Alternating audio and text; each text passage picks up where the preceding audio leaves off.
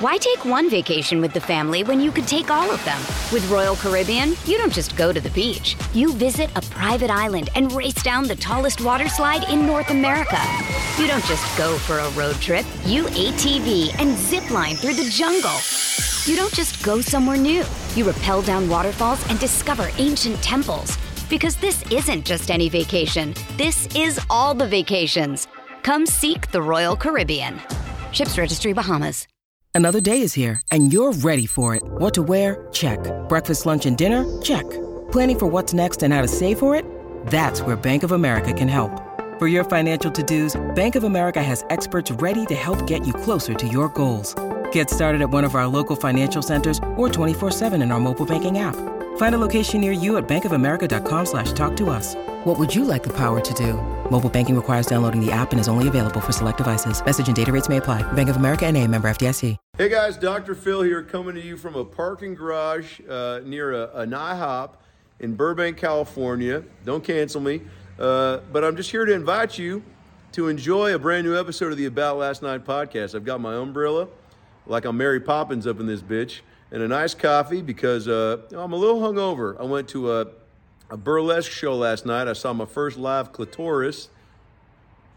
Um, I am in a residential neighborhood where there's kids around, so I want to be careful with my language. But if you honk your fucking horn again and distract my YouTube video, I'm gonna I'm gonna cut you, bitch. I'm just kidding.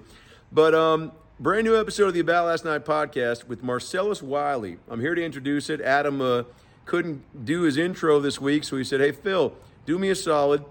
Marcellus Wiley, you know him from Sports Nation. He played in the NFL for 10 years. He was on Speak for Yourself on Fox Sports, and now has a new show um, called Never Shut Up. And uh, he's a part of a, a new network called the Brinks Network. And he's a hilarious, insightful, poignant, stellar stud of a human being. And, uh, and this episode has got everything you want from inspiration to hilarity and a, and a little bit of sex appeal. Uh, follow Marcellus Wiley on Instagram and Twitter at that exact name. Follow Adam Ray at Adam Ray Comedy on TikTok, TikTok, Instagram, and Twitter. We just had a seizure and a stroke, a stroke. And um, Adam's on tour, adamraycomedy.com for all his tour dates uh, coming up this weekend. Uh, he's going to be, um, well, in Los Angeles. But the end of the month, March 31st and April 1st, he'll be at Hyenas in Fort Worth. And then April 7th and 8th, he'll be with the Impractical Jokers in Seattle and Portland. And then he'll be filming a movie in Atlanta. But April 19th through the 22nd, he'll be in Austin, Texas at Moontower. And then uh, Atlanta and a bunch of other dates, Red Rocks and Denver on May 10th. Subscribe to the podcast on YouTube, Spotify, iTunes, and all that bullshit. And of course, uh, share it with your friends, lovers, enemies, and, uh, and, uh, and, and, and haters. Uh, all right, well, I think that's it. I will be popping up myself on a bunch of podcasts in the next few weeks Adam Carolla, Scissor Brothers, Take Your Shoes Off. But this isn't about me, it's about you and Marcellus Wiley and Adam Ray on a brand new episode of the About Last Night podcast. Enjoy. Who touched you? Hey, it's Herbert. Mm, and you're listening to the About Last Night podcast, you slippery little son of a bitch. Mm.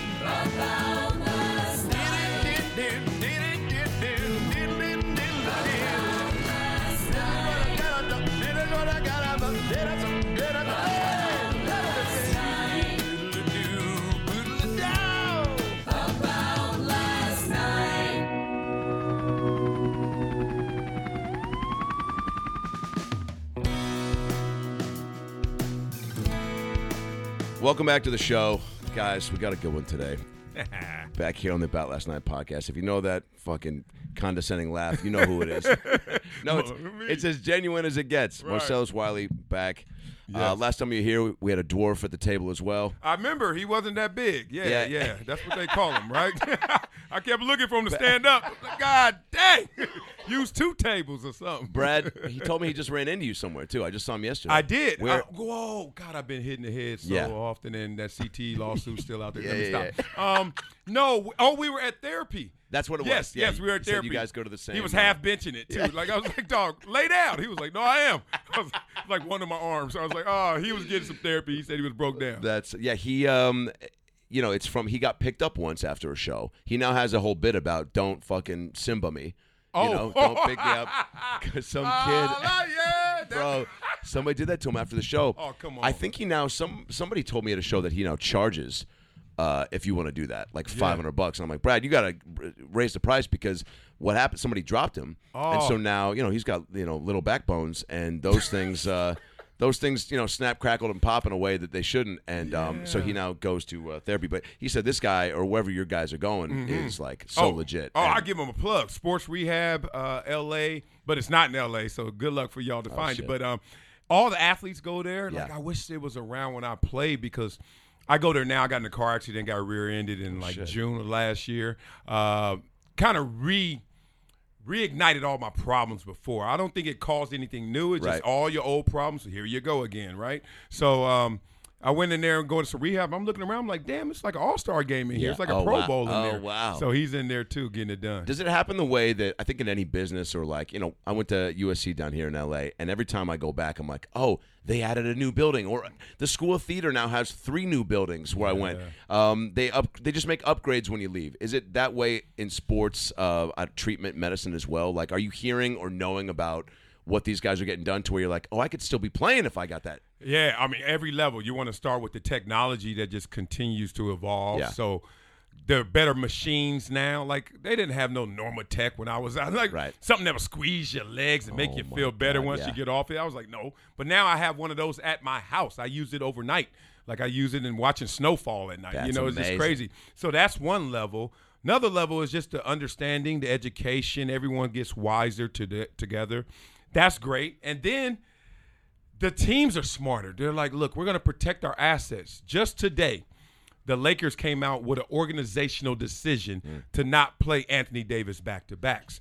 Say what you want about load management, but damn it. When I played, they were trying to kill you in practice, and then whoever survived, you play in the game, right? Because they wanted to get their money in a return on investment. Yes. Now they're like the protection of that investment is most important, so you can be healthy when you play. That's a big issue that I think is getting discussed, all, especially probably the most in the NBA. Wouldn't you say, like Mm-hmm. load management? I don't know. You see these baseball players; they're all trying to pull a Cal Ripken, like, but but, but also because you know you got to you you have more time to put together a season that hopefully is going to pay dividends for a contract. But I think you need it behooves you to play more of the games in baseball, right? Yeah. I feel like in maybe basketball you can get away with like you know if you're crushing it three out of six games a week, then yeah, maybe you can take a few nights off. But I mean, I always take the side of if I hear Barkley or Shaq or whoever, John, about how uh, you know they, they weren't taking days off.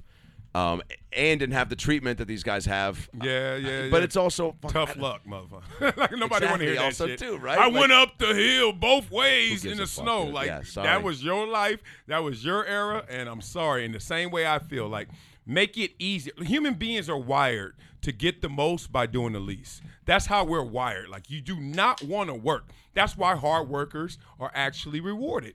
If it was natural, then everybody would get the rewards. Wow. People don't even think about it like Nope, that. so dedication, desire, determination, hard work, those are exceptions. Those are the ones that are actually exceptional, Right. so they get the rewards, right. So guess what? By design, nobody's trying to go through hell to get to anywhere, including Barkley and those guys. That was just the lay of the land. That's just the way it was in the culture back then. You got to respect that people are not walking in your shoes, Barkley. They're now standing on your shoulders, seeing more, doing more, and actually being in a better position. Do you judge when you hear people like that speak in that kind of tone where you're like, come on, man? Like, you got to, the game's evolving, the world's evolving. You got to evolve with your thoughts a little bit. No, I don't judge because I'm stubborn in my own ways. Like for him, You don't judge. You don't judge, I feel like, m- much or anyone. You're like me. I'm like, only Judy judges me. Do you know what I'm saying? That's the kind of the way I live. I go, that bitch can fucking say what she wants. You know, don't piss on my leg and tell me it's raining. She's got so many catchphrases, but if that's who I want to assess me, Yeah. and that's obviously like poking fun at being like, dude, just let people do their thing. Yeah. Also, if you're concerning yourself, and I know you're in a world where you have to concern yourself with the whereabouts and, and the day to days of what people are doing, and you do it brilliantly. Hmm. You and I've said this before, man. Before we've you know become homies, like you're so you're so good, and and in that comes you're so uh, articulate, um, and I and there's a bigger word probably for it, but um, and and your opinions are always genuine and they're coming. It doesn't ever feel like you're speaking for the sake of speaking. Do you know what I'm saying? Yeah. I feel like what you think you got no Brita in between your thoughts. It's like here it is, and here it comes. You're like my eight-year-old nephew, although you know you're a little bit, you know, you're definitely smarter because he headbutts the fridge like it owes him money, and he fucking he'll hit you in the dick and then go like and subscribe, and you're like, I don't like or subscribe to any of this behavior. You little piece of shit. I just took you to the your first Seahawks game. and this is how you Oh, repay me? I need to know him. Yeah, he's, he's, a, he's, a gangster. At my wedding four months ago, he just he just uh, he hit probably I think I got 15 texts the next day that was like your nephew hit me in the dick Oh man, yeah. and giggled his ass off afterwards. and my buddy and you know I, I know you got kid, how many kids you got? Two. Four. Four. Yeah, What ages? twenty four now, seven, four, and two. Wow. Okay. Seven year old girl or boy? Boy, seven year Yeah, old. That's the only boy. He's not walking around hitting Hell no, tabs. Yeah. no, no, no Zorro fest. No, no, we're gonna have a problem. Leave the swords alone. That's all I'm saying, man. So my my buddy when, when he was doing it, I go, uh, he goes, uh, he goes, hey, hey, boys will be boys. I go, do your kids do that? He goes, I mean, definitely not. But you know, hey, man, we're having a good time. What are we talking right, about? You know? right, But, right. um, oh, that's uh, but but you you- you're just so uh, unabashed to. Hmm. Not just like tell it. You don't ever come off as like I'm going to tell it like it is because I need a soundbite. yeah. And I, and I and I know you know that because you know that you have your success and the people that want to work with you and, and everything and, and you're just always spot on, man. So first, I just want to you know shout you out for that. Mm. That's and love. um and uh and so I guess when you see what what has to stick out for you on a day to day for you to go, I want to talk about it. Like the same way when I'm writing jokes, I get conditioned now to live a life where something happens. You know, uh, it, it registers quickly. Like, oh, Yeah. I got a thought about that. I have an emotional response to that, and I don't think like that's going to be a bit, but I something uh, ignites it that starts the the the path of like, all right, there's something there. Yeah. What is that for you? Um, I guess in the sports world, but also now you're you're hitting. You know, you have takes on everything, like and, and which I really appreciate. Uh, um, on uh, Never Shut Up on your IG through Brinks TV, which is on YouTube as well, right? Yeah, it's everywhere. Brinks TV everywhere. Reach TV, which is uh, all the airports across the country and all the hotels. Like you ever go to a hotel and be like, why is when you turn on TV like, what is this? It's already programmed, or you're at the bar at Oh, the yeah. airport. You're already watching something. You're like, I ain't choose this channel. Well, we're kind of like what they call communist TV. Like we're forcing you to watch Brinks. Great. Yeah, we have great partnerships. Um, you said a lot. Let me just say some of it. Um, in return, thank you first Yeah. of all for Come the on, man. props, for the love. Um, I'm not coming with an agenda, um, and I think that's probably the thing that separates me in terms of the spirit of what I'm saying. Uh, I've been in the business for over 20 years, and I've met very few people who sooner or later doesn't get caught up in an agenda. Mm. Like somehow, some way, some wave takes them, and then next thing you know, they don't form their opinion off the facts. They already have an opinion and they're looking for some facts to support it. Right. And you can find anything in this world to support anything if you want to, right? That's what the rabbit hole is for, right? Yeah. There's something in there.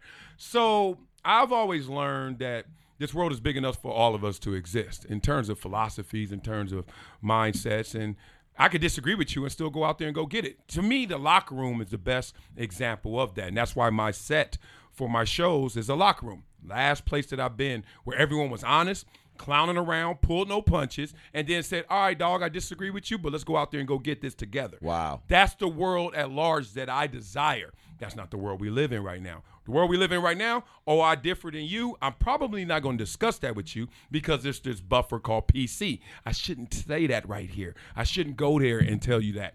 So then everyone's kind of like living in these silos and these islands hmm. and not really going through what the real conversation needs to be. Never shut up is not saying don't stop talking. Never shut up is always discuss your issues, especially the ones you disagree on. Because that's the locker room. Like, dog, if you go in the locker room, you look a mess or you look fresh, doesn't matter. We got jokes. Yeah. We're coming at you. Yeah. And then you better take these jokes because guess what? After that, we got two hours of practice. You didn't like my jokes? Prove it. Show it. Go out there and knock my ass off or something like that. So that's how I built, and that's how I'm always thinking. was there a point in uh, I guess in your playing career, you played ten seasons. By the way, which team you rep Bills and Chargers pretty hard? But I mean, is have you you know Yeah. narrowed in on like one squad? Obviously, Clippers. Yeah. I'm sorry if you know my Oh, do, do you? Uh, That team doesn't even exist anymore. piece Seattle of shit. Fuck you, man. You come in here disrespecting me like that. I don't that. even know what that is. There was- You've been on Crenshaw getting merch. Supersonics. They ain't even the colors. I remember very specifically. I don't remember if you remember this when I posted it when there was talk that Ballmer was going to move your clips to oh, Seattle. I remember that. And I posted it. I made a post on my buddy Photoshop Kawhi PG, and um, whoever your third. Um, now you got a true. I- Well, I mean, I'd love to hear your thoughts. A true third. Uh, Yes, sir. Russ. Superstar. Yeah. Russell on the beat, bro. Do you think he's going to um, make it? Well, I photoshopped a picture of all them in Supersonics jerseys, and you were like, "Get the fuck out of here with Get this." yeah, uh, but um, uh, is there uh, an NFL team that uh, that you truly like when you see them playing, or something happens, or that if you get asked to do an event that you you uh, run to quicker than normal? Um, I mean Chargers because they're right here. Yes. Uh, great story about them too. I, I will tell you that before I answer. Okay. Um, I grew up playing Pop Warner in Inglewood, so we used to practice at Darby Park, which is across the street from what was the Hollywood Race Track. Oh wow! Right there, the footprint of SoFi Stadium used to be the racetrack. Yes. and I'm eight years old, and I'm a stud. Like I'm the dude. You give me the ball, it's guaranteed touchdowns. It was People crazy. knew you were going pro at that age. Yeah. I mean, you, as much as you can say it to an eight-year-old Okay. eating chili cheese Fritos, Yeah, like yeah, yo, yeah. he might do something. you know, Gotcha, I was that guy. I was getting recruited to go to high school at nine, ten years old. That's a big deal. Yeah, I was something. And we used to race and practice at Darby Park and stop at the fence. The fence overlook where SoFi is now and bet on horses. Broke asses. We didn't have no money. So we just like, I got three, I got seven, I got 13. And we're just waiting for them to finish. Ah, coach be like, get over here. And that was our routine. You fast forward, not only are the Chargers playing there, but I'm so blessed that I played for the actual Chargers in San Diego that is now playing there where I used to play some 40 years ago. Wow, Youth football. So every time I'm a season ticket holder now. Every time I go to the game, I'm not lying. I'm hydrating, I'm tailgating, I'm pumped. And I- shed an inner tear because I'm like, damn, dog, you was that broke dude on welfare just right up there betting on some im- horses, imaginary horses that you couldn't even afford. And, and then now you're the dude right here who used to play for this team, but you don't even got that pressure. I'm just a fan sitting there in the front row chilling like I'm E40 at the Niners game. It's next level, dog. So blessing, man. I, I, I got most love, let me say it, for the Chargers Yeah. by proximity, but Buffalo took their chance on me and Yeah. they, they took me first. So those two. The other two teams, I was too sorry, too bad to be even claiming. They got to claim me because I ain't Yeah. can't claim them because I was sorry. How um again? So many questions, and every Oh, yeah, time I'm I yeah. Um, well, first of all, let me ask you this: just in piggybacking on your um a new uh, new venture with your new show, how much are you taking from your? I mean, I think I. I what were you doing before Sports Nation? I think that's where I was introduced to you. Gang bang, let me stop. slanging that dope. you imagine somebody really meant that. I knew we had something in common. Oh, yeah, right. Yeah. How you think I got here? Yeah. Um, let me see. All right, so it started. I had a reality show, crazy enough, in 1997. Okay. Before Kim K. So I'm the original reality TV star. Wow. Yeah, they were filming me in Buffalo rookie year. They would go to my house, camera crews like this, following me all around. The original would- Hard Knocks. yeah, I was cooking. I would go to the mall. They'd follow me to the mall, watch me mac on girls and shop. And then Wait, just, would there be like VO to this? Like Liev Schreiber being like, "Watch Marcellus. It's Tuesday morning in Buffalo. Marcellus has again made a crustable Right. in the toaster. He will now pick it up and eat it on the way to the mall as he tries to mac on some honeys outside of the Claire's jewelry store." Yes, you know Buffalo well. It was like Claire's level. Claire's was like, oh my God, Tiffany is here. No, no, that's not Tiffany. That's Claire. That's her homegirl. And so I'm like, yeah, I used to do all that. I never watched them back because it was just too, ugh. Yeah. Like, I, I mean, I'm a rookie. I'm just like living life. I'm going a million miles an hour. But I, that happened in 97. First job officially in the business, I was still a player. I was a correspondent for the NFL Network when they opened in 2003. Wow. So How do they find you for that? How do they know that you had the uh, the chutzpah to, to step in and do that? Yeah, you, to be real, most guys once they get to the pro level because they went to big schools, they were tired of big business football. They were fatigued of the media. They already been scrutinized since they were 18. Me going to a small school, I come in there and I'm bushy tailed. I'm pumped. I'm all big eyed. I'm like, wow, y'all care? That was the first time I ever been on a flight for a football game. First time y'all get to the training table, there's steak and shrimp, cocktail shrimp bigger than my fist. I'm like, shit, I'm in the zone, right? Yeah. I love life. These guys are so used to it, they're desensitized. So guess how they talk to the media? What? Media's like, so what happened on third and goal when you guys supposed to stop them and you had contained and you lost them? Uh, um, you know, stuff happens. And then, meanwhile, me, the same guy who messed up. What happened to you, Marcellus? You lost contain. Well, you know what? We've been going over that a long time in practice. I've been messing up in practice. I thought I honed in on it. That time they went in motion, threw me off, and I, you know I'm giving them a detailed They're answer. like, "Oh, oh, say like- that again. Oh, oh shit. Huh. Yeah, an actual answer, and you put the syllables together. Oh my god, sentences. Huh.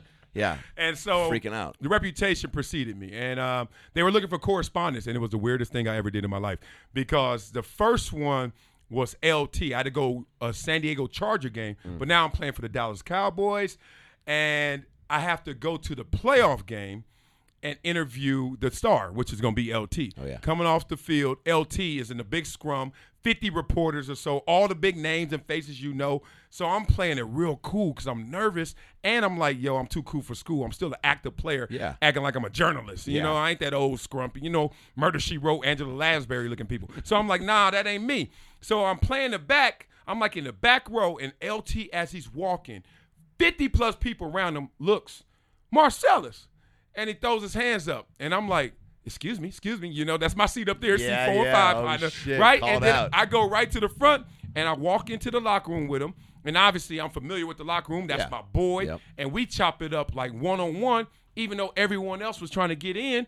And that's when the bug hit me. I was like, I'm going to do this. So from there, uh, I did NFL Live, Mike and Mike, The Car Wash, Cold Pizza, Yeah. which turned into First Take, all that kind of stuff. So that was before Sports Nation. Sports Nation was your kind of intro to the world, more or less, right? Because that was you being on a main stage and and being at the forefront of a show that that people were watching and talking about. I wasn't yeah. a background singer anymore. They Right. actually knew my lyrics, and you know, Yeah. yeah, yeah. How was the uh, speak for yourself experience at Fox Which one? The first one or the second one? I had to. Uh, let's go the first one. All right, I got there. Jason Whitlock uh, recruited me. Uh, he came to my house first. Was like, "Dog, I know you're at ESPN. You may resign, but I need you to come over here to Fox." Why? He was like, "It's great over here." I was like, "Yeah, everywhere is great until you get there, right?" Um, I've been recruited before, so I was like, "What's so great about it?" He told me. I knew some of the execs from ESPN. I was like, "All right, familiar faces. This is all good." But then he sold me on a concept and he wanted to do really the Cosby show, a kind of a family show, but make it sports related, sports tangent. And I was like, interesting. So he had this whole bit where he was kind of like the old granddaddy or dad who just didn't want to hear anything. Tired of these dumb athletes messing up stuff. And then I was kind of like the the athlete or the young son or at least someone of elder who was like, nah, man, you just have lost your way. You don't understand Right. today's world. Right. And then we had Uncle Jimmy, who Yep. was just a clown, Yep. who just always came in with some color. And Darnell was like our little nephew, our little son. And we just had this concept. And I liked the concept. And more than anything, I liked the fact that it wasn't just going to be same X's and O's. Right. I do not, and I never did, like covering the game just for the game. I like covering the game for the process, not the results. Mm. So take you back NFL Live when I'm doing that. Two weeks in, my boss comes to me. He's like, Marcellus, you're not long for this. And that's a good thing. He's like, you have way too much personality. You take these stories way too far, and you're never talking about exactly what, what the question is. And he's like, and I like that. You need to do personality driven shows, opinion based shows. He's like, we're more of an X's and O's kind of type of show. Third and long, what should they do? Is he a top 10 quarterback, right? That drives you crazy to have to fit in a, sh- a short answer into a little. Oh. Also, it's it's I don't know. It's somewhat redundant, right? There's only so many different ways you can break down a play. You tell me. I don't know. No, you told me exactly. yeah. I'm like, dude, I can't use my creativity, my intelligence by telling you exactly what you already know, but it's just I'm an expert because I've been through that experience before. I'm like, there's only three things you can do in this situation. Or as my coach used to always say, when I did get caught slipping and didn't have contain, he's like, Wiley, what the hell are you looking at? I was like, what do you mean, coach? He's like, I don't give a damn who goes in motion. I don't care who lines up in front of you. I don't care what the hell you think you're seeing. There's only two things that can happen. They can run the ball or pass the ball. Damn it, figure it out and pay attention. That was it. And I started to think that way. So then when I'm on these shows and I'm like, they're reducing what I want to say about the topic. Right. I know the guy. I know how he is. I know what he was thinking. We talked after the game. With it's my boy. I want to tell him all that. Yeah. And instead, they just want to say, should he go left or right on third down? And I'm like, dog. And I did that for so long. J- Jason was refreshing doing the show Speak for Yourself in that version Yeah. because I didn't have to just do that. Right. Um, is it? Do you ever feel? I guess you know people ask comedians all the time. Do you feel? You know, is it pressure to you know, be up there knowing you can't say everything you want to say, and you know, are you always you know worried you're going to say some you know racial slur? And I'm like, not really, mom. You know, you haven't maybe seen one of my, one of my shows in a while, um, but uh, no, but but in your world as well, like, do you ever feel like, all right, like I'm one over opinionated statement away from from getting the because I mean let's look at uh, Skip Bayless with uh, with Shannon Sharpe and um and when uh, Damar Hamlin went down, his tweet was so scrutinized, and um I, I don't know the exact tweet. Uh, we could pull Mo. Do you mind pulling it up? Skip Bayless, uh, Damar Hamlin tweet, but it obviously. My first uh, impression was this guy's so hated. People want to hate him. Yeah, yeah. So I already, and I wasn't giving benefit of the doubt, but I was just like, I need to read this a few times Mm-hmm. to see if the hate is justified or if it's being, you know, where it's being uh, stretched out. And um, I do think the guy is a soundbite clickbaity guy. oh yeah, for sure. For His sure. persona. Yeah. his so persona. so immediately I'm like, oh, I, I already don't like that you are not just tweeting like prayers up or s- something that's just about him and his physical condition. So that it's anything aside from that, I guess already I was like, I don't really understand what you're doing. But um, what you, you got it? Yeah, Skip Bayless. Yeah. were you reading to the mic? Yeah, he had like three of them though. So Yeah. I think a lot of people didn't catch wind of the first two. Yeah. they just thought that he started with number three, and then Well, then he went back and kind of um, Yeah, I mean, if you go through the timeline of them, I mean, you can read them, but they're pretty. Well, I got the one. The uh, no doubt the NFL is considering postponing the rest of this game, but how this late in the season, a game of this magnitude is crucial to the regular season outcome, which suddenly seems irrelevant. Yeah. Yeah. So first of all, when you're watch, you did you watch that game live? Oh yeah. Yeah. Brought me to tears, man. It did, yeah. Yeah, I was sitting there with my son, who's seven years old and is a beast. This sucker here could play some football, dog. He's silly. How fired up does that get you? Hell as a yeah, dad? get me pumped. It It's not like if he said he didn't want to play, you'd you wouldn't bat an eye. You'd be nah, like, dude, the prob- Matter of fact, I'll, be- I'll be silently clapping because I know what I went through to get there. Of course. And I know you can climb even higher on that mountain without playing ball. Right. You know, knowing owners, knowing CEOs. I'm like, dog, they pay us. So that means they are doing okay, right? Sure. So I'm I'm I'm well versed in that lane.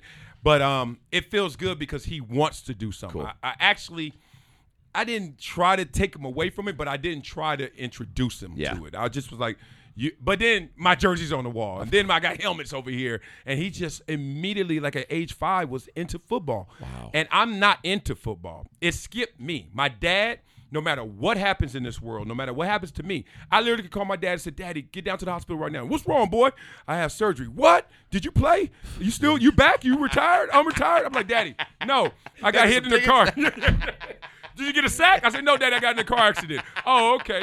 Were you in the stadium? I'm like, Daddy, I ain't played in 20 years.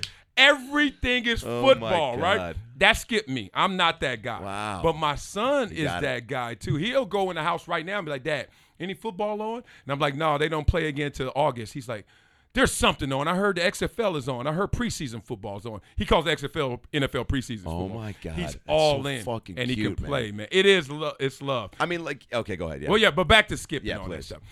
And to your question, um, I, I noticed in life that people they like to go where they know you care, so they dare where you care. Basically, if if you show people this is how you are, they're gonna attack. that, Yeah. right.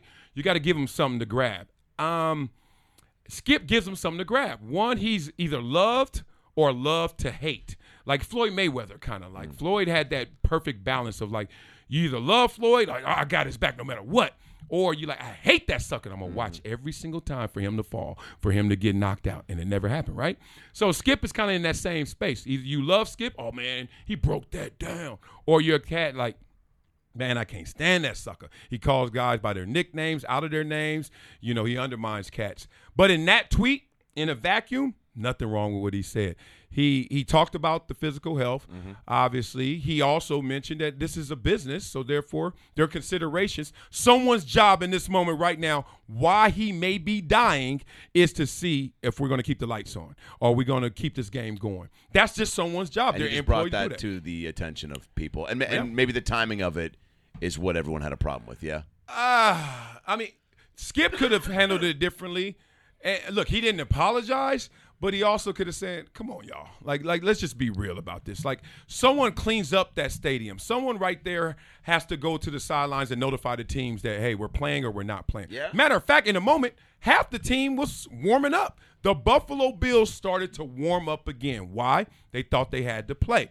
Even though they were traumatized, even though they had seen something horrific, some of those guys had compartmentalized it and said, it's time to move the ball up 10 yards and play on. Wow. That's just how the game goes. So I thought he got demonized for something that we all knew in common sense Yeah. had to be approached. we also live in a world where unfortunately people want to jump like i was saying like if you already have a little bit of um, you know notoriety in the hate space Oh, yeah. or just you're already living on an island uh, on, on you know fuck you island Yeah. people have no problem driving a plane over and writing you know suck my ass skip in the sky there's probably a better analogy for all that but you get what i'm, you get what I'm trying to say Yeah, like yeah. he's already um, he's just a big target already Yeah. but he but I think he's a personality and you can attest to this better than than I can that I think welcomes it. I think Mm-hmm. he feeds off I, I would venture to assume he had no problem getting blown up on Twitter because he's like, great, something to talk about tomorrow. And Yeah. also, hey, people are talking about Skip Bayless. Exactly. Like knowing him personally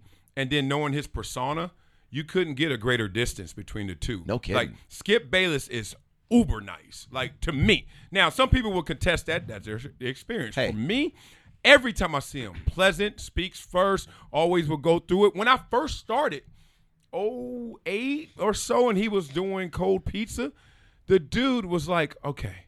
What do you need from me? Like before we get on air, what do you need from me? All right, and help me through whatever conversation that I had, Awesome. any issues I had, and it's been that way to this day. Now, his persona, that means when the lights turn on, you know how I go, and action, the actor that comes out. Oh, that dude is like, forget all y'all. I don't give a damn about none of y'all.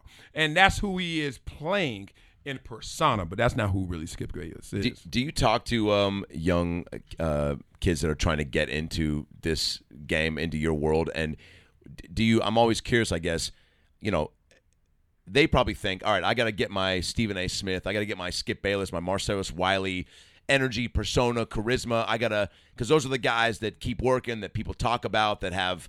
You know that that they almost see that before they listen to what you're saying. It's like no, listen to Marcellus. Like he, these are genuine thoughts and opinions coming from a real place, coming from experience, someone who's lived a life worth talking about. Yeah. Not he didn't create this and all the jargon followed. Um, right, right, I love that. but I feel like that you know the same way that maybe a young NBA uh, high school or college kid's like I just got to get to the NBA and get paid and then worry about whatever after that. Um, if they're trying to break into your world, that they're thinking they got to do it with some harsh takes instead of finding your voice first. Almost the way a comedian, I guess, would get on stage and do shock value material before actually finding out who you are up there. Yeah, man, I love that. Um, I really tell all the youngsters to find their voice, find their signature, because that's the only thing that's unique about you. Like if you go out there and try to replicate me, Stephen A, Skip, no matter what you do and no matter how well you do it, you're a carbon copy, and that's not going to be everlasting. Like you're going to have to always work to find what we're doing and then apply that to yourself. Right. To me, and I came in this way, and thankfully it worked. I came in, and the industry was different then. I'll talk about that. But I came in and I said, I'm not doing it their way. I'm not going to be a broadcaster. I am not going to get on air and say, hello and welcome to NFL Live. I'm your host, Marcellus Wiley. I don't know. That was pretty fucking good. So I don't know if, if any uh, NFL and NBC or uh, Fox execs were watching. That was Right. spot on. Yeah, and that's what they, you know, that's what you think they want you Right. to do because that's what you see employed. But that's not what I did. I'm like, I'm not going to sit there with my hands perfectly manicured and the fake postures, and I'm not going to sit at the proper angle. No, I'm to slouch at the desk because that's how I normally sit. I'm going to tell you exactly what I think, and I'm going to tell you exactly what I feel. Now, what started to happen was agendas. What started to happen were these waves, like sports got more political. Yeah. And all of a sudden now they started judging the content differently. Like it wasn't just, oh, Marcellus had a brilliant point. It's what side was Marcellus on in that brilliant point. And when that started to happen, I knew the writing was on the wall. Either A, they gonna get rid of me, or B, I'm gonna leave before they get rid of me because I'm not long for this. I'm Yeah. not long for just siding with stuff just because that's where the wave is going. And it happened a few different ways, a few different times where I was just looking at it like, wow, cats really up here just trying to keep their jobs. Now, two things also were happening at the same time concurrently. One, there was an independent space based on authenticity that was brewing in the sports world, entertainment world, on the internet. Pat McAfee's, mm. you know, Joe Rogan's, guys who are winning. And when I say winning, like multiples of what you see on sports broadcasting. I put it out there. Like Stephen A is reported to make $12 million. I got a call from Pat McAfee's agent in 2018. He was like, Marcellus, we need to talk and do some audio, get you into the podcast space. Now, at 2018, I'm in ESPN, going to Fox.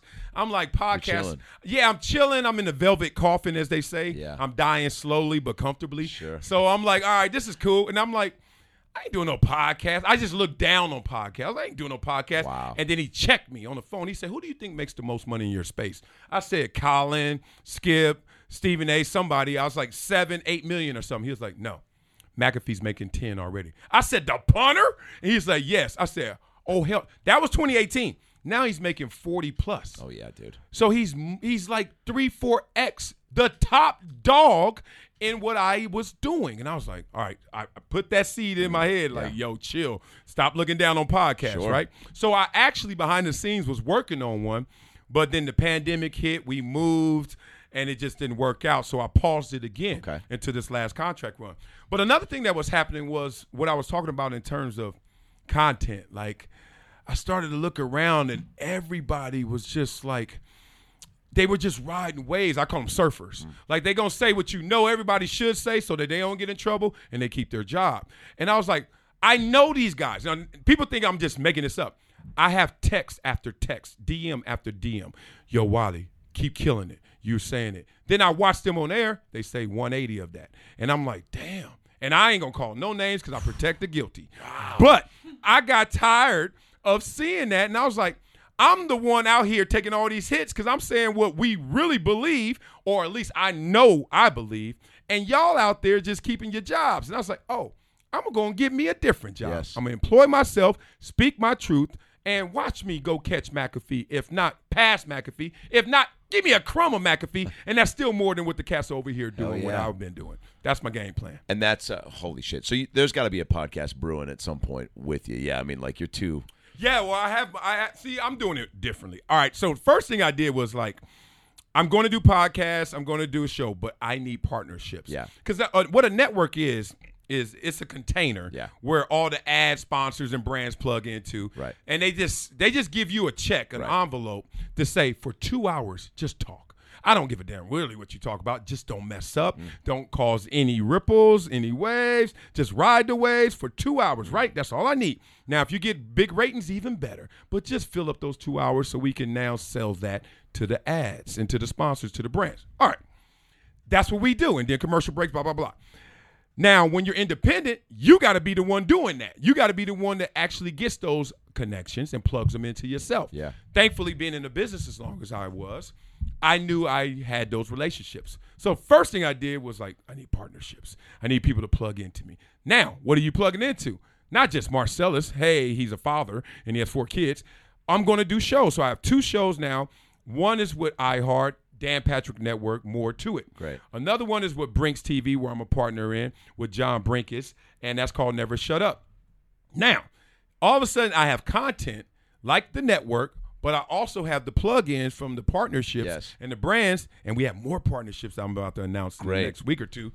Basically, I'm creating my own network, but guess who's the network? Me. Guess who's PR? Me. Guess who's marketing? Me. Yeah. Guess who's HR? Me.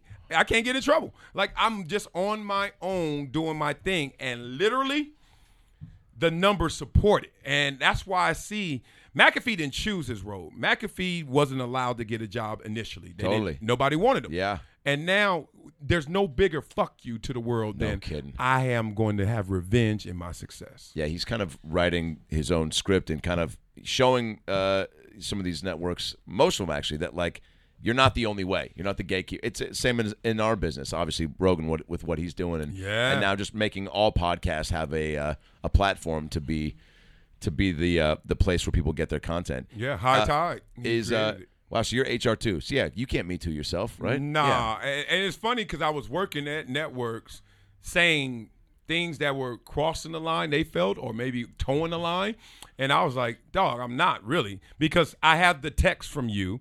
I had the conversation with you that in your real identity, your real spirit, you agree with. But when I get on air, that's not what you're supposed to oh, say. Oh man. So I got a little tired of that too because I was raised just say it. And if you say it, mean it. And that was it. It was a really a simple formula my grandmother especially taught us. And What would she say if people didn't if you say it and mean it and then people don't want to hear it or don't agree? that's fine. You like hope that they just have the understanding of, well, thanks for at least being transparent with me and not gonna Because you know what? My sister told me this. One, when you have a discussion with somebody, you hope that that person is actually dug into their point. Right. Because that means that's what they really feel. Right. Like, I think a lot of times our expectations are wrong when you first come to a conversation. I don't want someone who waffles. As soon as I say one thing, they're like, oh, yeah, you're right. And I'm like, dog. So why in the hell you come in here so full of and your chest all puffed up and full of steam if you just oh I just convinced you and caved you that fast? So I kind of want a back and forth. Mm. I want a joust, literally like a football game. Yeah. I'm on offense right now. Now it's your turn to get the ball. You're on offense, Yeah. and I'm gonna defend my point, etc. Right? We go through these exchanges, but even in that moment, if we tie, like you feel like I didn't convince him, and I feel like I didn't convince you, it's okay because two things are gonna happen every conversation you either learn or unlearn. Simple as that. Now, you don't do that in that moment. You do it on the practice field, Yeah. film study, weight room, training room. You get better there than you just display that on the field. What happens in conversations is we think that we need to see them change. Nah, watch when they leave, that drive home when they're quiet.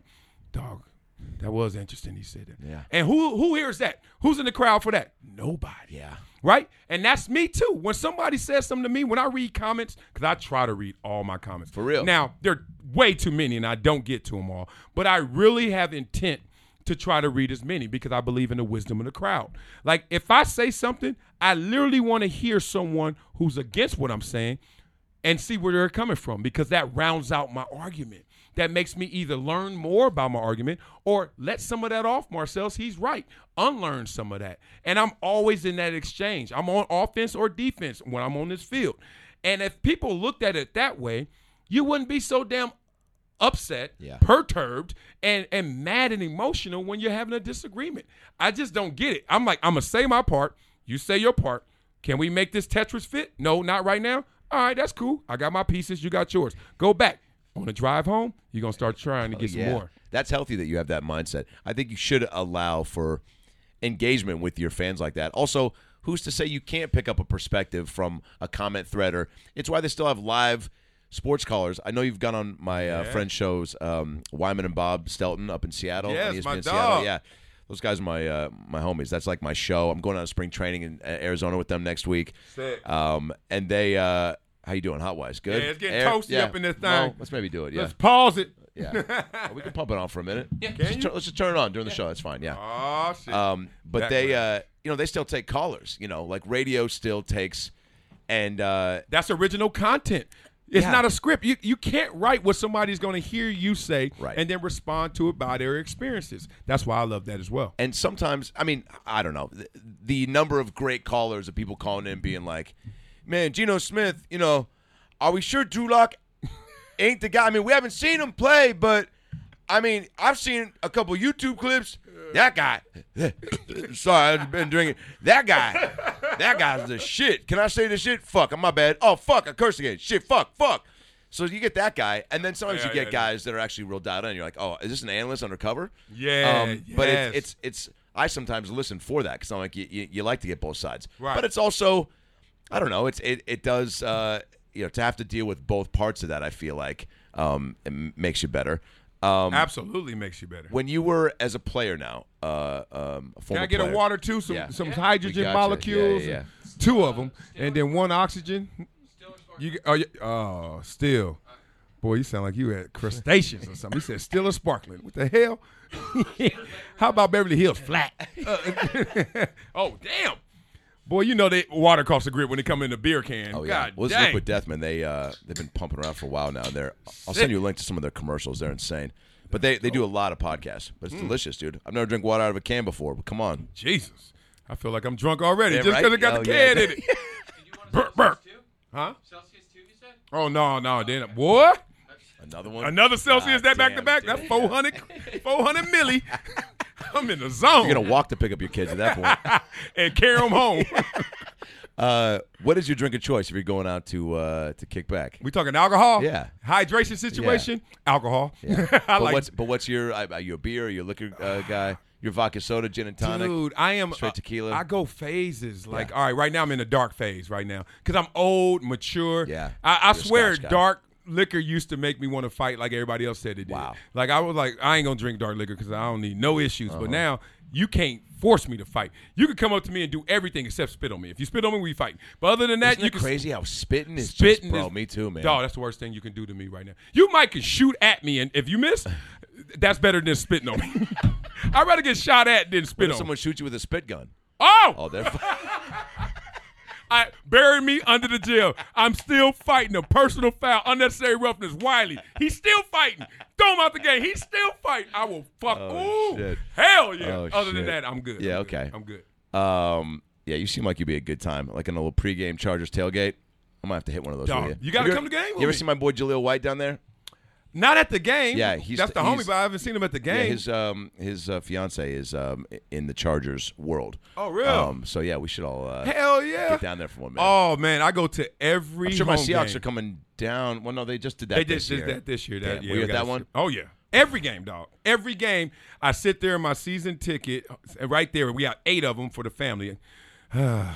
got damn five of us in the family. then we got three left over. I'm like, Oh, God dang, shit. Um, honey, stay home. Uh, but uh, we sit there, and I'm a fan, and I swear, there's like one, maybe two percent of the time you're like, yo. Go up in the suite, get your season tickets in the suite, be that guy. Yeah. And then the other 98, 99% of the time, best experience in the world. Come on. I sit there right on the aisle, right there on the edge. People walk up to me. What's up, Wiley? Let's get a pic. What's up, Wiley? Here's a beer for you. What's up, Wiley? Let's just talk. And I'm just sitting there like, Awesome. You know why it's awesome? Because I used to be on that field. Man, blood coming out of me. This big old six foot seven dude, 340 pounds, whooping my ass.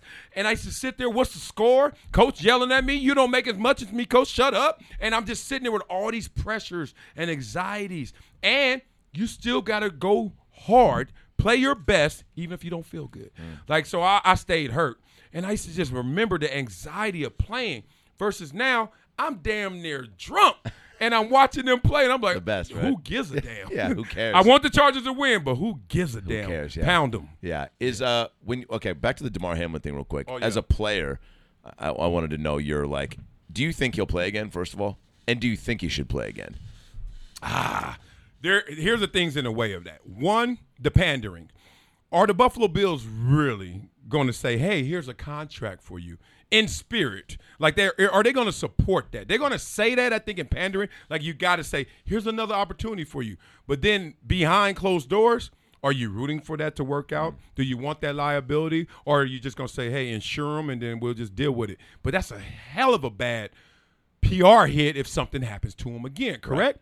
Why'd you let him go back and stuff? So there's no winning in that situation, really. I don't see it unless you just give him the opportunity and you take that risk. Okay, that's one from the Buffalo Bills perspective. Two, from his perspective, dog, you saw the white light and then you came back. Do you want to do anything that could put you in that position again? Oh, you trust the doctors. The doctors say, hey, this was a freak accident. It won't happen again. Yeah, right. I don't believe that. So if I'm him, I'm like, do I even want to do that? And now he's in this different lane where if he properly navigates, he can use his image, his likeness, he can use what his experience was and the near death experience and make money. I mean, he made what, $10 million in two days Oh, yeah. off of that. So I know it's his childhood dream and it shouldn't be cut short, but that's a roll of the dice to go out there again and potentially put yourself in that level of harm's way. You died. You didn't nearly die. You died and came back to life, they said. That's insane. And so On the field. on the field. So if it were me, I would tap out just because I know that His family's probably begging him to tap out. No. yeah, it's mean- just football's a means to an end. So if this is not the end, let's get to the next step. Yeah. You know? I, You I got to play. You got to play a couple years, right? Like what? Two, three years. Yeah, I would say there's so many things that I'm not 100% sold on even what I'm feeling. Of course. It's just like I would have kids, I would have family, I have my wife. I'm thinking of all that. And then I'm going out there to play again. And every time I play, they're not thinking about how good I am. They're thinking about how bad it can be. They're thinking about what can happen. And they're still stuck in that trauma. So I know I would be a little bit in that trauma too, as much as I try to turn the next page. Would you also be? Do you think that he uh, would be back out on the field with, you know, trepidations about like, you know, running up to make a hit and being like, oof, like a little hesitant? Oh yeah, look, when guys come off of Achilles injuries, ACL injuries, which are major, they they struggle to find their sixth gear again. The sixth gear is the mindless gear, the Bruce Lee glow, like you're not even thinking. Yeah. You know? And when you just go out there and you trust yourself without thinking about it, all instinct, right? But when you come off an injury, you're always checking on your injury while you're trying to get back to who you were. So every time you step, you're like, "Oh, is my knee okay? Oh, that was good. Oh, cool. Oh, that was a crazy play. Get up. Your knee fine? Oh, yeah. Sit down on the bench. Oh, knee okay? Okay, good. Somebody runs up to you and accidentally hits it. Knee okay? Okay, good. And that's when you see a player. You're like, like Klay Thompson comes to mind. Like, you know, the last couple years, you're like, Klay's coming back, but Yeah. he's not there yet mm. because he doesn't trust his sixth gear.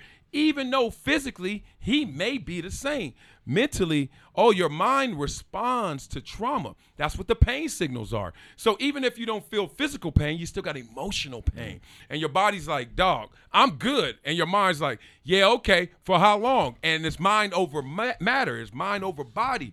So imagine someone with an ACL struggling, Achilles struggling. What is somebody who just died going to do when they get back on the oh, field? shit. I just don't know what that is, and I'm not going to really bet on it. Hey guys, Adam Ray here for the About Last Night podcast. Hope you're enjoying the episode, and it's cookie time. Attention, all cookie lovers, including me. Love cookies. Cookies are my weakness. I've said it before, and I'm saying it again right now. I know you crave the sweet taste of freshly baked cookies. Just saying that makes me foam at the mouth. Say it again with me freshly baked cookies, dipped in milk, or eaten by themselves. Well, look, my friends at Twin Life Baking Company have you covered in cookies with cookies. You can cover yourself in cookies. It's your life. Made from the finest ingredients and baked to perfection. They've got flavors like red velvet stuffed Nutella, vanilla cookie monster, Rocky Road, s'more, strawberry short stack, birthday, funfetti, chocolate bomb, snickerdoodle, pumpkin snickerdoodle, classic chocolate chip, cinnamon toast crunch, cowboy cookie, cookies and cream, lemon delights, and guess what? My very own cookie. That's right, the Adam Ray Pop Tart little bits of brown sugar pop tart on a cinnamon snicker. It's a chocolate. It's just trust me, all right. It's the greatest cookie I've ever had. I get emotional thinking about it. If you're listening to this, you're probably a person with great taste buds and you love great cookies and you want to celebrate two badass moms. So, right now, go to twinlifebakingcompany.com and use promo code about last night to save 20% off your order. That's twinlifebakingcompany.com. Promo code about last night to save 20% off your order. What time is it? Cookie time. Well, it's another new year. We made it 2023. We did it. Congratulations. Hug yourself, touch yourself, so that when you ask yourself who touched you, you know who it was. You got goals, guys, okay? And you want to achieve all of them, every single one of them. And Factor is here to help you do that. So if you're looking to fuel up fast with ready to eat, nutritious meals delivered straight to your door, then Factor's the place to go, okay? They leave you time and energy to tackle everything else on your to do list so you don't have to worry about where and what you're eating. Achieve and maintain your 2023 goals with Factor, America's number one ready to eat meal kit, and start saving time eating well and living your best life yet. If you love Factor, probably because you're too busy to cook and you don't like going to the grocery store and potentially, you know, um, running into somebody uh, from your past, and you want to skip the chopping, prepping, and cleaning up too. Well, Factor's fresh, never frozen meals are ready in just two minutes, and all you need is heat and uh, and a positive attitude. So whether your lifestyle is keto, calorie smart, vegan, protein plus options are on the menu each week. They're prepared by chefs and approved dietitians, not these unapproved dietitians, and each meal has all the ingredients that you need to feel satisfied all day long. 34 chef prepared, dietitian approved weekly options are there for you. Plus, you can round out your meal and replenish your snack supply with an assortment of 36 plus sweets, smoothies, juices, and more satisfying add ons. Cut back on takeout and get Factor instead. Okay, it's ready to make, ready to eat food in just two minutes. Eating vegan or veggie is a snap with Factor. Each meal is prepared by the chefs that know what you want, and they're excited to give it to you. So head to factormeals.com slash lastnight50 and use promo code lastnight50 to get 50% off your first box. That's insane. I didn't know that was the deal until I just read it. That's crazy. 50% off at factormeals.com slash lastnight50 and you're going to get 50% off your first box. That's insane. So you got to do it. There's no better deal out there and no better food as well. factor.com slash last night 50. Hey, it's Kaley Cuoco for Priceline. Ready to go to your happy place for a happy price? Well, why didn't you say so? Just download the Priceline app right now and save up to 60% on hotels. So, whether it's Cousin Kevin's Kazoo concert in Kansas City, go Kevin, or Becky's Bachelorette Bash in Bermuda, you never have to miss a trip ever again. So, download the Priceline app today. Your savings are waiting. Go to your happy place for a happy price. Go to your happy price, Priceline. Why take one vacation with the family when you could take all of them? With Royal Caribbean, you don't just go to the beach. You visit a private island and race down the tallest water slide in North America. You don't just go for a road trip. You ATV and zip line through the jungle. You don't just go somewhere new. You rappel down waterfalls and discover ancient temples. Because this isn't just any vacation. This is all the vacations. Come seek the Royal Caribbean. Ships Registry Bahamas. Now let's get back to the episode. Um, yeah, the injuries in sports, I feel like, are talked about, eh, you know, a- a fair amount. Um, you know, or uh, you know, Kevin Durant to me at this point feels like someone Oh. that I'm like, I just feel so bad for him. Yeah. I, I, but I also am like, you know, you, you, uh, you shit in your bed, you got to sleep in it. Like, I think he should have never left OKC. I mean, this never would have started if they didn't fucking move from Seattle. That's a whole nother podcast. Fucking David Stern, David. Stern, R.I.P., but also rotten hell, bitch. Uh, no, I love it. No, that was dark. We'll, we'll edit that out. We're gonna keep that in. Actually, we're gonna keep that in. Um, that was a hard take. What I meant by rotten hell was, how dare you? Because you wanted to make an example of our city and the team and what would happen if you didn't upgrade and update your stadium and arena. And so you moved the team and you felt no remorse. Yeah. So for that, I for for the idea of what you did, fuck you. All right, But, let me uh, push back. Yeah. Because you said two different things. Yeah. Okay, no remorse, Yeah. one column. Yeah. Other column, business decision. Yeah. Oh, you don't want to update? You don't want to upgrade? Y'all got to go. We got to go. You're mad at him for that? The business of the NBA is like, if you don't keep up, we got to go. Well, here's the what- Chargers did that in San Diego to LA, and I'm not mad at him. You're not. No. what are you supposed to do? Stay in the slums? Well, here's that. What I mean, yeah, I know. When when when Hurricane Katrina happened, you know, uh, Clay Bennett let the Hornets play um, in uh, Oklahoma City, and so Yeah. Stern was like, "I owe you, right? Like you gave us." Uh, you, you made it so that we didn't lose a shit ton of money, and you housed our team, and you kept the kept everything moving and shaking. Right, So I got you. He's like, "Well, I want an NBA team here." right. cool, man. I know it's not as easy as, as expand because it wasn't. So they needed to because they wanted to keep their number of teams for for all their TV money and everything. But Yeah. and so you know it was well who's who's on the block that could be and a lot of things went down. The city didn't step up in areas. Ballmer did a little bit too late. Um, but also uh, Yeah, let it go, dog. Let it go. See, I told you, everybody I've worked Can we with. talk about my parents' they divorce get, next? They get swept up in some emotional wave, and then they just let the facts sit on the sideline, and they're like, no. He, how dare he run a league where he's trying to upgrade and make more money and have better facilities? Yeah. Dare him. And then he had no remorse. What the hell does the remorse got to do with it? but also you're trying to a team's been there for 41 years. Like, Good. It ain't gonna be ma- 42 unless y'all get a new stadium. We got a new stadium. Yeah. Detlef Schrempf's jersey will be retired. Same with the Ooh. Rain Man. Same with GP. I love that dude. Oh, what about Rain Man? Did you see that? Mm-mm. Shawn Kemp, you didn't even hear about that? Oh. Yeah. Oh, you mean Pat? What are the Rain Men Pat, you Pat. thinking of? Dustin Hoffman? yeah, Pop Pap. Yeah, the Tacoma Mall. Dog, that was so Bro, I know Kemp personally. Oh, He's you been do? on this podcast. We did a two and a half hour podcast. Wow. It's unreal. It's better than anything you'll see on any NBA TV. Dude, we did it as Weed Shop in Seattle. I threw in clips and pictures and videos. You're talking to a guy who's a sports fan, a Kemp fan, Yeah. and a guy who grew up with him, who saw him play at Green Lake doing pickup games. I had footage for that on YouTube. Put it. It's incredible. Go check it out. I will. I will. But but man, I mean, just fuck, dude. I mean, this Mm. this uh, starts me off on a on a conversation with you about how do you you just talked about this um, on uh, Never Shut Up. Um, this clip on your IG talking about Ja Morant, and Mm. you talked about athletes getting to a line and then just not crossing it. Yeah. it seems easier said than done from my vantage point to just go.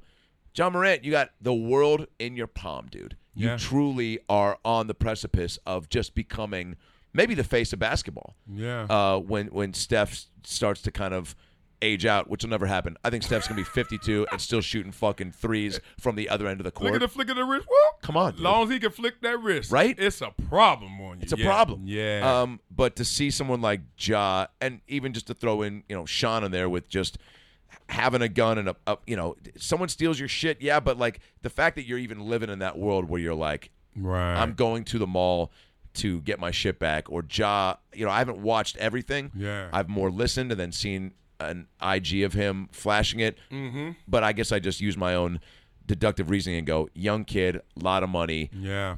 don't know i've seen his dad i think on the sidelines Yeah. Too much. see, uh, too much dad. doing too much. doing too much Yeah. so i'm us- i'm using that to go oh i don't think he has anyone really telling him uh you know to kind of Yeah. reel it in Yeah, man, there's a lot of levels to this. Let's start with the fact that I used to steal growing up. In high school, Yeah. uh, I stopped. I What'd got you caught. steal?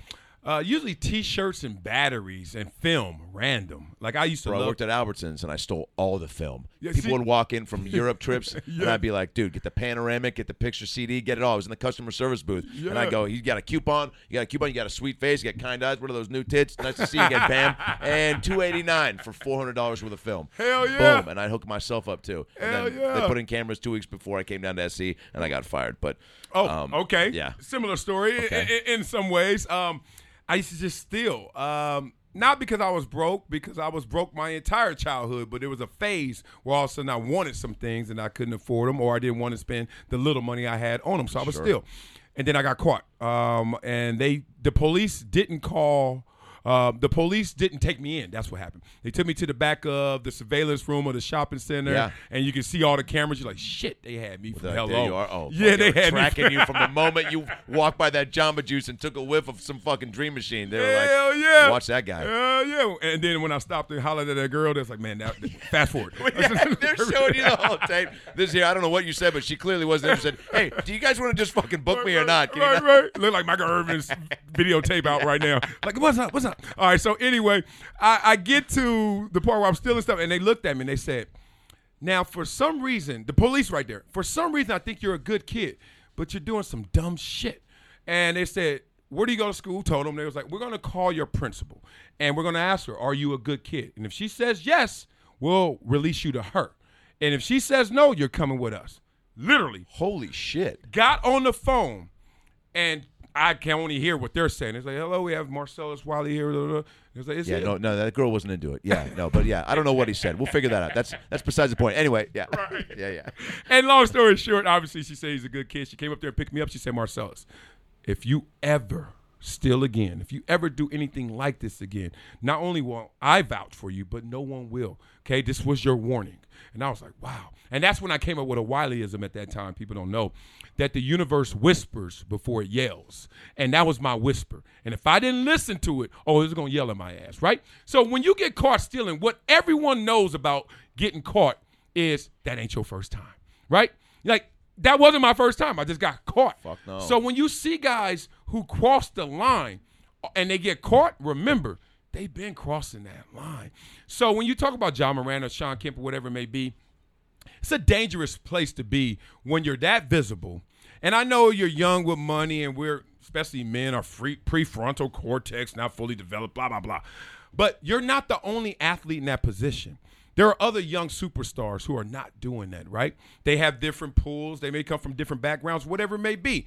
It's not where you're from, it's where you're at. And where you are right now, it comes with a set of rules, conduct, and standards. And if you can't apply and, and you can't be the guy that can live up to that, there are going to be consequences for that. Simple as that. Now, I think a lot of times when you get all this free time, you're balling out of control. Everyone says yes to you. You lose your way. Now, that's where enter dad, enter Tee Morant. I am one who looks at Tee Morant from the outside like, Daddy, you do, you're not even doing too much. You're doing three much. Like you are so much. You're sidelined. That's fine. Mm. Glasses on indoors. Okay, they're gonna judge you, but that's still fine. But they're gonna look at you a little different. Sure. Drink in hand. Now they're gonna really add the glasses with the drink in Yep. hand. But here's the problem. What I have. There have been too many instances where he's instigated or been involved in altercations with fans or other players. Like, Daddy, why are you yelling at the other team to the point where he's responding to you to the point where y'all getting into it? That's crazy. That lets me know this happened in their house, which happens in most athletes' homes. When you get drafted, you're 21, you're 22. You look at your parents and they're like, Congratulations. You're like, Thank you. You get a check. that is larger than what mama and daddy made in their entire lives combined. You know what happens immediately? The power dynamic shifts. All of a sudden, they don't make statements to you. They ask you questions. They don't demand you to do things. They hope you do things. They just shift into a different role. Very few stay in that same position. That's why Grant Hill's parents said, Grant, congratulations. We're going to continue to work so we're not under your thumb. Now, all these parents who stop working, daddy, daddy, all of a sudden, here's your house. Mama, here's your house. Here's your car. Here's your car. Fine, fine, fine. Take care of them. But when it's time for them to say, hey, sit your ass down and you're doing too much, That's gone. you're now jeopardizing in your head at least, or maybe in reality, your existence. What he has just elevated you to, you're scared to really check him because you don't want him to pull the plug and pull the oh, rug from underneath. You. Don't bite the hands that feeds you. All that bullshit. Yeah. Oh and oh that's what's at God, play, bro. dude. That's what's at play. And I've seen look, it happened to me, but I wasn't wilding out like that. But my my mother used to accuse my dad of being a father when I was growing up, and then when I made it, being a fan. And she was like, "That boy still needs you to check him." But my dad was just pumped that, "Hey, I made this. Yeah. He's good. Look what I did. What you mean? Check him. He's great, and he hooking me up too." so my mom said he needs a father, not a fan. I remember her always saying that. Wow. Mm-hmm. That is a man. That's a powerful statement. Yeah, I, I that's a tough thing to. Um, we were talking about it just even pre uh, pre show, like blurring those lines of business and friend when you're working together with someone. And for a parent, that's yeah, like, I mean, I'm sure your dad. You know, I mean, you tell me, like, did uh, was he you know helping you along in your journey, like keeping you on track, so that when you got to where you were, maybe there was part of him that was like, all right, let him figure it out. He's a man Yeah, now. Like, yeah. I don't think it was him needing to. But I mean, you know, that's also mom being mom, like wanting him to still step in and do the dad stuff. Like he's still, even though he, you guys are adult men now, like you still Yeah. got to check him. But it's like there is something to be said about I helped him get to here. At the same way parents approach like a kid gets to 18, 19, Exactly. 21, and now you're in the world. I did my job, but like now you got to figure out life. Yeah. Which is, I agree with that too. But man, it's still also like to be even 21 in this world is fucking bonkers. Yeah. I can't even, you know, my 13 year old nieces are struggling with putting the fucking phone down, and it's like I don't even know how to. My brother in law was just like, "That's just how it is now, man." And we go back and forth because I'm like, you know, I can't uncle from a couple states away, but I know there can be more parenting done as far as like controlling that. But but he's right to a certain extent that like this is just the world we live in. They're going to get to it regardless. Now it's just a a way of um, it's almost a way I think you know we viewed uh um you know Jordan back in the day. It's like you can't stop it, but you got to contain it somehow. yeah, right? yeah. You know what the the way I think we all need to look at it is we need to get out the right and wrong game because Yeah. the right and wrong game will one make you come at somebody where you're not empathetic, you're trying to really just score and get your points across, right? And not really understand that they have points as well, no matter how crazy it is. Sure. You know, and vice versa. They may be looking at you, yours are crazy. Yeah. Get out the right or wrong game and get into this game of what works. Once I made that mental shift of what works, you realize one, like Runyon Canyon. All right, we go to Runyon. I go to Runyon, you go to Runyon. You can go to Runyon and go 10 different ways to the top. Now, at first, everyone goes that same paved, cemented way, right? All Yeah. the pretty girls go. Yeah, yeah. And then all of a sudden, you see next level pretty girls hitting them trails and them little dirt roads, the ones who super oh, yoked, yeah, right? oh, yeah. Like, where'd she go? That's where the rattlesnakes are. She like, no, they're not. This is where it's really I killed them all. Hell Yeah. yeah. Yeah. Right? And next thing you know, you find all these different paths. My point is, what works for you? So in Ja Morant's situation, it's not working the way it is right now designed. So therefore, daddy, you might have to step in. But I'm not saying that you were wrong. I'm saying some parents can go like that. Yeah. Like my dad. Wash his hands. Hey, he a he a grown ass man. Let him do it. Yeah. And he got it. He gonna be fine. Versus if I was messing up, if I was tricking off the money, all of a sudden, hey, this is not working. Let's apply ourselves now. So right and wrongs, because then that's not universally applied. What's universally applied is what you're doing. Does it work for your 13 year old niece? Hey, she can be on the phone. I was a phone person in terms of you can give me any electronic. I knew how to responsibly use it. Not my sister. But my sister also, you give her money. She was responsible with it. Not me. So like everybody's different. Yeah. Just get into what works Yeah. instead of right and wrongs. Speaking of right and wrongs, uh, before we wrap this up, I got a few more things, but I want to know your um, biggest um, in this last NFL uh, season. Are you following? By the way, is is the NFL of all the sports because you cover them all, you watch them all. But which one are you like? Yo, I would. You know, if if they, if they, if they put me on a panel to decide, hey, we're gonna do one sport a year, Mm. and you had to fight for which one that was, would it be football? Oh, of course, the Yeah. king of all sports. It is. Yeah, I mean, it's not my favorite sport. My favorite sport is track and field. Oh shit! Because it's just pure. you it's did that too, right? Yeah. Yeah, Oh, that's I- right. I was fast, fast. Yeah, you were. Hell yeah. Until I got fat, fat. Uh, fat, fast until I got fat, fat. Take the S off. but yeah, I used to roll, man. I set national records, I, I, national championships. Like I was really fast. Um, but it will be football for this reason. It's just served perfectly. Like everything else is like you go to buffet, it's just too much to choose from, too many games. Yeah. And then it's like you're eating too many times, Yeah. like Yeah. back to backs. Like football is like eat, digest, relax, Chill, take a week off. take baby. take a week off, go walk around the block, go hey, Yeah. go hang out with your family. Yeah. You coming back next Sunday, right? I'll see you Sunday, girl. And then it's like, oh, it's just perfect amount of time, right? So I think football just has the best schedule, but beyond that, they do a tremendous job marketing it, and they have the best contrast. So what works for football is uniformity. And how do they sell that? Who's under that helmet? You don't know. Oh, the branding, the marketing, their play, their production makes them all of a sudden become a household name, a face that you know. But before that, they're all anonymous. And we love that discovery process Yeah. versus the NBA. Even if he ain't nobody, you just know who he is already. You're like, Yeah. all right, who is this dude? So you're almost getting flooded and inundated by like mediocrity. Like, Yeah. yeah, who's that? Who's that? Who's that? Oh, he's great. Oh, who's that? And then it's just like anything. Dog, y'all do the relegating. Y'all, y'all get sift through the, the noise. And then let me just get the signal. Football's like, dog, you don't even care about them. Name the offensive line. I don't know. Exactly. Wow. Who cares? Yeah. But you know that quarterback. You Yeah. know his face. That running back. Yeah. You know those points going up. Right? Just simple. They just give it to you the best way. it is fun to discover personalities. I was with my boy uh, Travis Kelce last night at the comedy store. A Beast. beast and a perfect example of someone that has, you know, done his thing on the field, been who he is on and off. A just, I mean, Most know- eligible ba- bachelor still, right? No? Oh yeah, I think so. Yeah, It's still Oh, yeah. I- yeah. he was- don't yeah. get hey, don't get booed up. He got to go straight from where he is now to married. Like no middle step because dog. Oh, man. I don't. No, I saw some all, guys coming at him last night. I mean, he's a and he, dude. He is They on, love top of, him. on top of being a good-looking dude. He's so smooth and he's Yeah. so nice. Yes, it's not about above. being fake smooth. He is. We were. um All the above. We were in KC.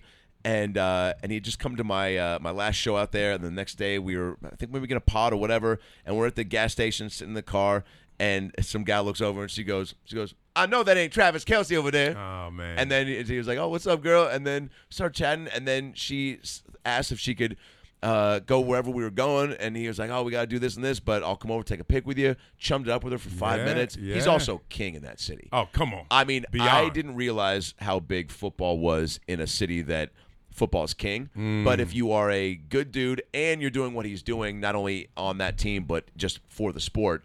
And now, like you said, discovering the personality with him and his brother Jason's podcast and Yes. SNL, it's like you're people are uh, like my mom is a huge fan and she now watches him so much just because she knows we're buds and she like feels a, a connection there Yeah. but she's also hits me up when she sees him on stuff and being like i saw this interview he was blah blah you should ask him about this this is a really cool he's doing this thing he's doing this and she now enjoys the uh, um, the process of getting to find out who that guy was Yeah, that discovery process, Um, yeah. man. As long as we feel like we're invested on the ride, Yeah. oh, we'll go everywhere, and that's what football does. Yeah. basketball, they almost just say, "Er, "Get in," and you're like, "Wait a minute, who's this?" Okay, Yeah. and then you know the whole one and done, and now that may go away. I just think theirs is too accelerated, and there are just too many games still. 82 is still too many. Yeah. there are too many times where you can check out, and imagine what you're doing when you check out of a game. Your team, you're like man, they just played last night. Tonight I got to go out to dinner. So, you know, you're not watching them. You don't do that in football. They're only 16 up, 17 now, 17 games, right? And you're like, yo, I am dedicating 17 weekends, whatever it may be, to that. Yeah. Then I'll live the rest of the offseason. Are you into Monday and Thursday night as much as you are Sunday? And how does your wife deal with that? My brother-in-law struggles with that in the house. Yeah, yeah. Uh, shout out to Dirte, my white rapper brother-in-law, and he. Uh, Dirty. Dirte, man, he Dirte? He's a big. Oh yeah, and he was. No one was happier when Russ got traded. This guy Mm. from the get-go, and he and I fought on this all the time. It's one of the things I want to ask you about, but um, we'll get to that in a sec. But Mm. Oh, but the, the balance of of does your wife just on, know? hold on, hold on. Brother. Fuck yeah, frat party. That's water, Oh y'all, my too. God! I just saw a flashback and a flash forward to a Sunday tailgate with my boy Marcellus Wiley. Holy shit! Already. it's on, man. Uh, does she just know when season rolls around and you're like, and also now, I mean, you got a wingman. You got your son being like, babe, I Thursday night football. I can't. All in. Why, he, hey, uh, you want to disappoint our son? Yes, I, Right? I, I tell you, man, the best bonding experience we have, I think, is when the game is on. He knows I'm laying back and he's jumping on my lap and just watching the game with me. And literally, just time and time again, you know, random times I'll just whisper something to him that like, watch that. And one of the things that came to life, and this is crazy. So we were watching games, and he plays running back. Basically, at this age, if you're fast, you just got the ball in your Yeah, hand, right? right. So whatever that is. So I'm like, I'm watching my son when he's playing, and he's the fastest kid out there. But more than that, he's the fastest under control. So there's a difference. Second place, whoever's going to be second place compared to my son is running like he's trying his damnness to keep up with my son. My son is so fast that he could be smooth. He could be under control. He's comfortable when he's running. So that's a problem for the other kid because the other kid can't stop. Once he he's like, ah, and then my son go, "Er," that kid's gone. So my son still as talented as he was, he was playing amazing. I was like, there's another level to him. Sure. I said, but you got to start using your brain. You got to train your brain. You can't just go out there physically. He's like, Daddy. I mean, he's seven. He's like, what? And I said, watch this. And I slow mode him a running back. And I said, you see these two guys? It's a running back and a corner. I said, he's going to try to outrun him. He's not going to be able to. And he may be faster, but you know why? Geometry, angles. That cornerback's going to figure out where he's going and meet him there. And it happened. I showed him. And I said, now watch this play. Running back, all you got to do is run at the guy for one step, maybe two. He'll stop his feet because he doesn't know where you're going, and then you make your move. I literally showed him that in slow mo, and he sat there just quietly, like taking it in. Got into the next game. Literally, he was going to do the same thing he always does try to outrun a guy in a cat, try to meet him at that angle. This time, he ran at the kid, one, two, and made his move. Kid fell down. I No said- I said, shit. told you. It's just, I mean, and I only say that not to brag. I say that because no matter what you're into, there's a sophistication to it. Sure. There's a science to it. Oh, yeah. You think we're big, fast, strong, muscle bound guys. Like a Travis Kelce, that dude is a mastermind. He's a genius upstairs before he even goes into his physical talents. Oh, yeah. And if you can hone in on both, that's when you become great. Uh, this past NFL season, uh, biggest things that surprised you. Uh, you could say if it's not on this list, but out of these three things, the performance of Brock Purdy on the Ah, Niners, uh, Russell Wilson just not being Russell Wilson, unless you thought like Dirte thought that's who he was, and we just got to see it without Pete Carroll covering his ass, and uh, and my boy Geno Smith uh, coming out and and uh, having a year, which Yeah. I don't think we've seen in a long time. Even Purdy coming through like he did is not what Geno did. Being a backup for that long, Yeah. stepping into the limelight in a in an organization that isn't trying to fold and uh, and keeps the train moving and takes it up a notch. Oh man, I want to say Geno, but Nick Foles won a Super Bowl just coming off the bench in those last few games uh, when we saw Carson Wentz get hurt. So winning the Super Bowl is a little better than just having a great Pro Bowl year. But he did get paid. Nick Foles got his, and that one kind of ties nullifies it Yeah. for me. Brock Purdy's amazing, but that's almost like the evaluators got it wrong more than Brock Purdy. So when you don't get drafted properly, then all of a sudden you get fewer chances or an opportunity, right? So he's Mr. Irrelevant. Russell Wilson is different than both of those other two cases because it was all on you, Russ. One, you kicked up enough dust to where you got traded, whether you wanted to or you forced their hand. Somehow, some way, you had to leave Seattle. You wanted to leave Seattle. Okay, you place your bet, right? You break up with me. Okay, girl, go find another dude out there better. And he thought he did. Then he got there and realized I got a first year head coach in Hackett. And oh, I got a ready-made Super Bowl roster. All they needed was a capable quarterback, and we gonna win it all. And that shit went south. And it's it really lands all on you because you placed the big bet to leave something that was stable, not necessarily getting better, but still stable. You had tremendous success in the past. You could have kept your legacy pure by staying in Seattle, but you placed this huge bet to go somewhere else, and you crapped out.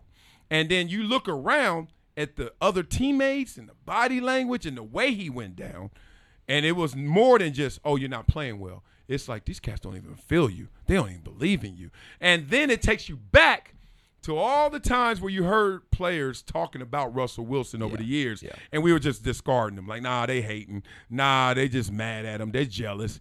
Now you're like, oh, were they actually foreshadowing? Yeah. And that's where I think Russell Wilson wins this combo. um, as a player, how uh, important is that if he loses the trust of? I mean, I can't remember some of the, the names of the players, but we saw Yeah. many a memes and many a, of of uh, you know reels of guys screaming at him or looking at him as they walked by him on the bench. That is, I mean, that's as you want the opposite of that. Yeah. That's so bad. I feel like, especially as a quarterback, and then you're not even speaking back to. I mean, you're just taking it because a you don't want to be confrontational, which I think is his approach, but also maybe you know that that's. I, That I- part, that I, part. ke- I yeah, I keep wanting to give Russ benefit of the doubt, knowing like I just feel like maybe this next offseason he'll fly everybody to Hawaii and go, man, I've been a shitty teammate and a shitty guy. I'm not as social and confident as you may think. I think I, Mm. like this. I married, you know, a, a fucking superstar, Mm. and it took my fucking shit up a notch. And I thought I maybe, you know, I always maybe dreamt about wearing these fur coats and doing this, and, and I did it. I got out of my system. Guess what? I'm wearing fucking Fila jumpsuits every every Sunday now, Yeah, yeah. or I'm wearing fucking some old school FUBU, maybe a fucking starter jacket, Charlotte Hornets, Muggsy Bogues starter jacket. I'm gonna be a regular dude, Yeah. and I'm one of you guys. My office isn't on the second floor anymore. You know, and really just brought himself down. That would be huge. That would be huge. He's not going to do that. But how does he find? He's got to find a, a, a little bit of that, right? way to connect. You don't have to find that to, in right? priority. Let's, let's first of all take him to a Ciara concert. My goodies, if that come on, if you don't like Russell Wilson, then you don't get it. you don't get life, No brother. That's how we got here. That process. Look at her. Look at him. I know, Be happy man. for your teammate, damn No it. Like, shit, forget it. I don't care how good you play. If you wear it her, you I won. No Go ahead. shit, she used to be my favorite back in the Oh, days. my yes. God, yeah. Beyonce, of course, but that was out of your stratosphere. But I do got stories. But um, yeah. yeah, like PR, a long time ago, PR tried to connect us, and it was hilarious. You and Beyonce. Yeah, but she was Destiny Child underage Beyonce then. So, Gotcha. so it was like, uh, uh Yeah. And so we just talking after a concert, like, yeah, nice meeting you too. Elbow locked out. I'm like, nah, how old are you again, it? But PR was all into it. Wow. And Bruce Smith was talking to her pops, and we were talking forever, and it was Could a you great tell time. at that point where you're like, oh, that one, she's going to break away? Oh yeah, as soon as you heard them sing, and they all were talented, you're just like, but that voice, she was like. I don't know what that is. Like it, it sounded like like Michael McDonald and Whitney Houston combined. It was like deep, but it was like high. I was like, what the Oh, hell what is a this? great I was like, what? She's Yeah. special right Oh, there. yeah. Yeah. Um, and it's funny. I see them all the time now. Our kids go to the same school, so it's hilarious. Like Beyonce. Yeah, Beyonce, Jay, and all them. Yeah, it's wild. Rando, L.A. life. But let me get back to this. Yeah, please. Russell Wilson has to do this. And it's funny because the only time that personality comes before production, especially in sports, Yeah. is in the dictionary. That's what coaches always say. Yeah. Give a damn how nice you are. Give a damn how mean you are. Give a damn how cool you are. If you produce, they're fickle. They'll forgive. like you go out there and light it up five touchdowns. The same dude who was in a meme clowning you last year is picking you up on his shoulders like, yeah, Russ. Totally. We are all in the production business. Don't get it twisted. But when you're doubting yourself, or when you're being doubted by others, you start thinking other things matter. You start putting the cart before the horse and starting to think like, oh, I need to be nicer. I need to have a team meeting. Or I need to take the guys out. Or I need to get them nicer watches. Man, look, you can be an asshole. You light that scoreboard up, dog. When's your party? I'm coming through, Russ. Russ, where you live? I'm coming through, bro. Like, we don't care. Yeah. Now, if it's you're okay, personality matters. Just like in dating, if she's super fine, who is the asshole? It could be her. Yeah. Doesn't matter. Doesn't matter. There's a line around the globe Yeah. trying to holler at her, right? Yeah. But when you, you know, you're around the seven and the six range, you better be nice. Shit better get you better be really good. nice personality, character better matter. Thousand. You better be able to quote movies and fucking you know do Dog. karaoke. Yeah. Dog, same with me. Like when I was dusty, and dusted and disgusted, and cats was looking at me like, whatever, Marcel's. Girls were like, please. Then got drafted. It was before I got drafted. Yeah. The muscles were showing. They were like, yo, he going somewhere. I don't know where, girl, but he going somewhere. Let's watch. And then when I got there, man, please. Even though I'm still the same guy, I was always nice. I didn't have to be. I could have been whoever I wanted to be. And girls just like, he's so funny. no, I'm not. I'm dead ass serious. it's going down. So that's how it goes, Yeah. man. It's production business. Yeah, yeah, we do. Uh, we do. I, you know, you got to be. The cream rises to the top, Hell yeah. and um, and that's a good way to end this uh, this pod. The cream, the cream is rising to the top.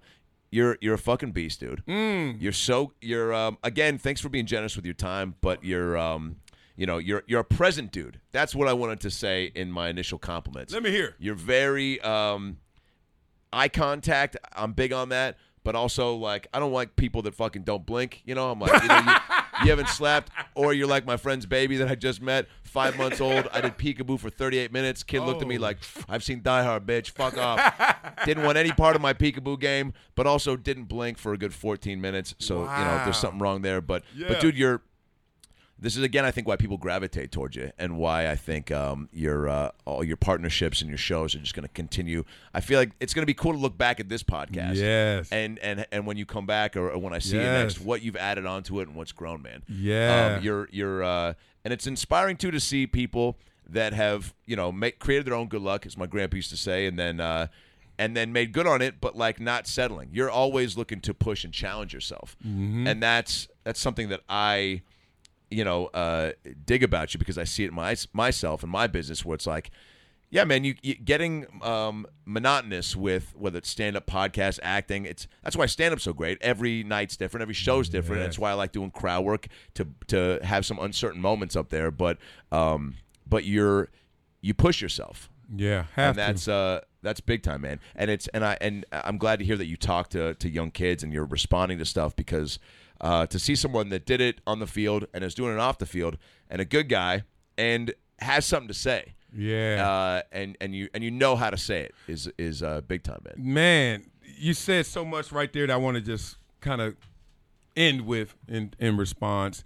No, we're out of Um, time. Thanks for coming, Marcellus. That's at Marcellus Wiley on Instagram. No, go for it. Go. I love you. Go for it. so stupid. Go, go for it. I'm gonna spike your drink at tailgate. You're gonna be like, damn, this hit. I'm like, yeah, that's that hydro gas liquid. you gonna be in there? I can't wait, man. Oh man. So it's funny. I got to a place where a few things were happening. One, I felt disconnected from the audience.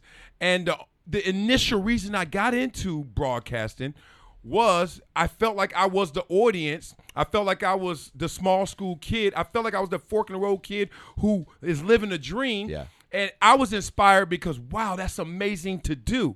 But then you get up there and you get in the velvet coffin, you start to realize, man, they pulling me away from this, whether it's me or just the whole setup. Mm. And you start talking at people. You start talking to people. You're not talking with people.